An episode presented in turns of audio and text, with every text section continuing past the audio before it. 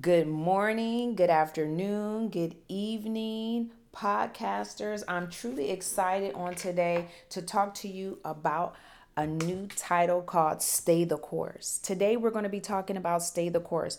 How many of you have ever found yourself just feeling frustrated, just feeling like, why do I even want to stick with this when everybody else is doing whatever and they're still getting ahead and I'm doing all this work and it's just a constant uphill battle?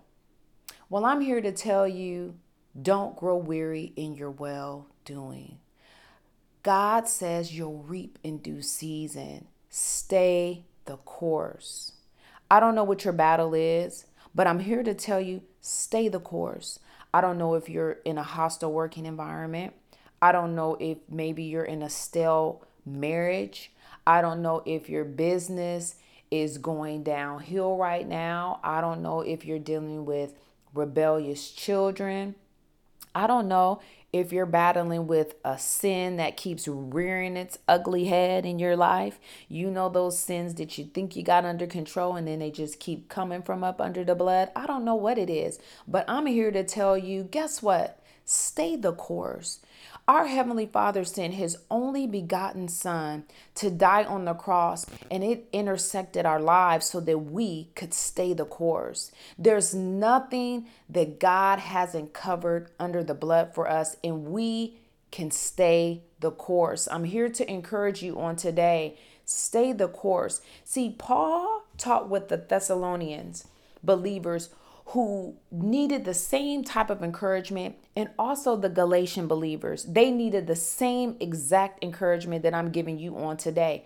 They needed to be told to stay the course. If he told them to stay the course, guess what? This is nothing new to believers, to people who are dealing with life situations. I don't know what your life situation is. I don't know if it's covid nineteen. I don't know if you've lost a loved one. I don't know if you have to pay a bill. I don't know what it is, but I do know this. I know if you stay the course, you will reap in due season. I know if you stay the course, you will come out on the other side and you will be blessed. I know if you stay the course, you'll be able to see God bless you in a strong and a mighty way. The scriptures that I'm going to be coming out of today is actually going to be multiple scriptures, but the one that I'm going to anchor on is going to be Second Thessalonians three and thirteen. And I'll be reading from the N I V version. It reads like this. And as for you, brothers and sisters, never tire of doing what is good. Doesn't that sound awesome? Never tire of doing what is good. Never tire of doing what is good. Some people's uh, Bibles reads like this. Be not weary in your well-doing, or don't grow weary in your well-doing. I, I'm going to be the first to tell you this, that there's been times that I have grown a bit weary in my well-doing. I would be a lie to tell you that I didn't. There's times where I've become frustrated, I've become confused, and I've often become misunderstood in my well-doing. The, the scripture rings louder to me now as I've gotten much more mature in the word and much more experienced in understanding that, guess what? The Lord uh, doesn't do anything to me to harm me, but it's to give me a hope in the future. It's to process me for purpose. I understand now that as I've gone through more and more situations, as I've grown deeper in my relationship with God, as I've learned to trust God a little bit more, as my faith has grown in God a little bit more, that uh, there's no reason to go weary in my well-doing, that He's going to bless me. But I definitely can sympathize with uh, some of my podcasters who just feel like, you know what, I'm just not there yet, Miss Colorful Day. I'm just not there yet. Right now, I feel weary. I feel tired. I'm dealing with a child that's in prison. I'm dealing with uh, a stressful uh, marriage, or a stressful partner, or a stressful job, or a ministry that I'm losing losing steam in. I'm, you know, I'm the Bible study teacher. I'm the head evangelist, or I might be a pastor. And guess what? I'm just tired right now. They're burning me out. And I don't know if I can keep going. And people don't understand that I'm burnt out and I'm putting on a fake smile when I go to church. I'm here to tell you this on today. Stay the course. Stay the course. God has something awesome for you. I need for you to stay the course and be encouraged on today. I'm here to speak words to you and life to you. You have a purpose. Someone's being blessed by you. And I know you feel like, you know what? I'm just tired. I know that you're tired. See, Paul, when he wrote his letters and he was addressing the Thessalonian believers, he was acknowledging the fact that most of them was doing the right thing. And maybe my podcasters today, maybe most of you fall into that area that Paul was addressing, that you're doing the right thing. And you, you're seeing the other twenty percent who aren't doing their part. And you're, you're tired because you're having to carry the load. But I'm going to tell you something, that if you just rest in the cleft of the rock and allow God to renew your mind. I want you to just, on today, I want you to just take a moment and do a woosah. What a woosah is, is I want you to take a moment right now. And as I'm ministering to you, I just want you to close your eyes. Don't even look at the scripture. Just close your eyes and allow the word of God to just begin to go from the crown of your head to the soles of your feet, and allow the anointing to just begin to have free course over you. It's going to be like a water, a rushing water that just goes from the crown of your head to the soles of your feet. And it's just going to wash you, but it's going to rejuvenate you so that when you begin to rest, whether you take a nap this afternoon, or you rest this evening, you're going to get up with a renewed sense of love for people. Because I, I'm going to challenge you today. The reason that some people can run a race and not be as tired as others is because they've learned to love a little bit more. See, Paul, he addressed this in one of his letters. He said that uh, they they were able to love a little bit more. And he, he was happy that they were able to persevere. They were increasing in love. What that means is I want you to, I'm challenging you on today, is those people that are are challenging you or, or getting under your skin, or the more you feel tired, I want you to ask God to teach you how to love them with a renewed love. When your love is renewed, it's going to renew your way of thinking. It's going to re- it change how you view the situation. And then that is what's going to help you to continue to stay the course. I know that you can do this because you were assigned to do this. Who, who's ever listening right now, whatever you're supposed to stay the course to, you're ordained to do it. No one can do it like you. You're fingerprinted for it. God has ordained you. He's picked you. You're specific to do it. And we need you to do it. And I'm speaking life to you right now so that you can walk upright and that you can do it. You will no longer be tired. I decree and declare that you will be strengthened and that you will walk and do it in a way that no one else. You'll be a fresh, refreshing optimism when you walk. Walk into the room. That's how awesome you are. And we love you for that. And you can't walk away from this assignment on today. I know that you're tired, but you need to take a time out and just say, you know what, Lord, rejuvenate me.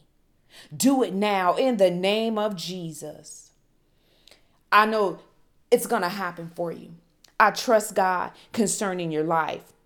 See, Paul's been addressing this, this uh, area from the beginning of time. He addressed it with the Thessalonian believers. He addressed it with the Galatian believers. He told the Galatian believers that not to grow weary in their well-doing and that they would reap in due season. See, some of us are tired and we're wondering, you know, when are we going to reap? We're looking at the person next to us saying, you know what?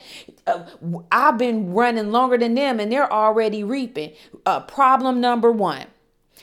You don't compare yourself to the person next to you.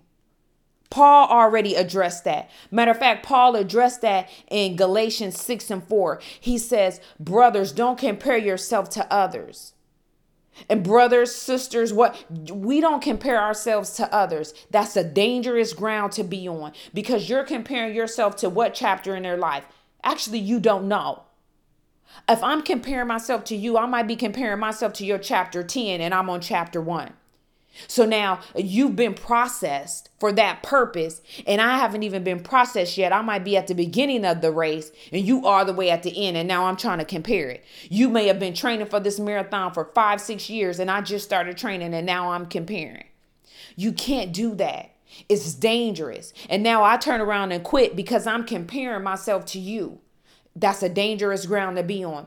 I must look from the to the hills from which cometh my help, because my help comes from God. The same place that your help comes from. from. He loves all of us. He's a just God, reigns over the just and the unjust. So I want you to stay focused on running your race in your lane and staying your course. Understanding that God has a perfect plan, divinely orchestrated for you. From the very beginning of the time, when you were in your mother's womb, He knows every hair on your head. He created a plan designed specifically for you.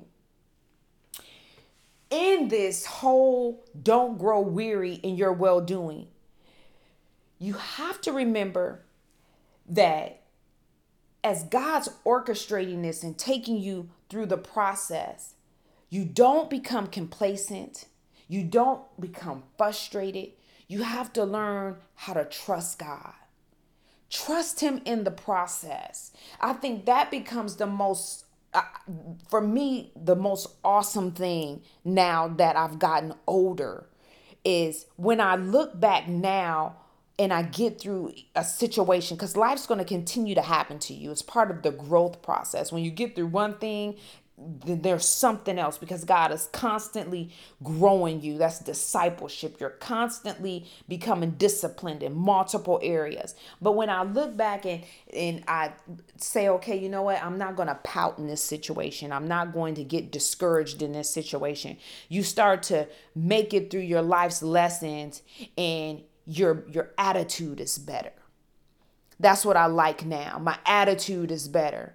You know, my attitude doesn't stink. I'm staying the course with a glad attitude. I remember my spiritual dad would always tell me, you know, your attitude is what's important. It's the attitude that you take when you're going through things. You know, can God trust you in this? In, in your attitude, you should be able to do it gladly. So that's something I think about and I try to marinate on when I'm meditating on the scriptures day and night. You know, am I doing this gladly, or am I just moaning and murmuring and complaining as God is taking me through this process? So I want you, as you're staying this course and you're being processed for purpose in this season, check your attitude. Are you going through it gladly? Are you trusting the Father? He said He's not going to do anything to hurt or harm you. He's going to work the plan to completion. It's going to be, it's working out for your good anyways. You're going to benefit. But are you having a positive attitude in this? Now back to the Galatians. In Galatians six and nine, it says, let us not become weary in our well-doing, that you will reap in due season. What does that mean, to reap in due season? That means that this might not be an overnight success. I sure know I'm not no overnight success. Now, I don't know about you. Some of y'all out there might be an overnight success, but I know good and well I'm not an overnight success. There's been a lot of challenges with me and trying to get me to where I'm at today, and I'm still not done. God is still working what I call the kinks out of me. And I can look back and remember there were some times when I was complacent. And that's something that I want to talk about for a couple moments with you guys. Don't become complacent. It's a dangerous place to be, especially as a Christian. And you say, okay, Miss Colorful Day, what does it mean to be complacent? Being complacent is becoming overly content. That means you're just content. You're not critical. You're not anything. You're just blah. You're just there. There's no growth. You're just, you're just there. And when there's no growth, it's like stagnant water. So anything can uh, be attracted to you. Mosquitoes, it's just, you're just there. That's not a good place to be, because as a Christian, we should be always increasing positively, because some of us are increasing, but it's negatively, but we should be increasing, and that should be positively, becoming more Christ-like, you know, drawing people unto our light. so that they would want to be saved, because he, he gave us the Great Commission. So we should be uh, going out, you know, making fishers of men. That's our job. So it's dangerous to be in that place. So I challenge you on today is four principles that I want you to hinge yourself on as you stay your course in this hour. The first one is to focus on you.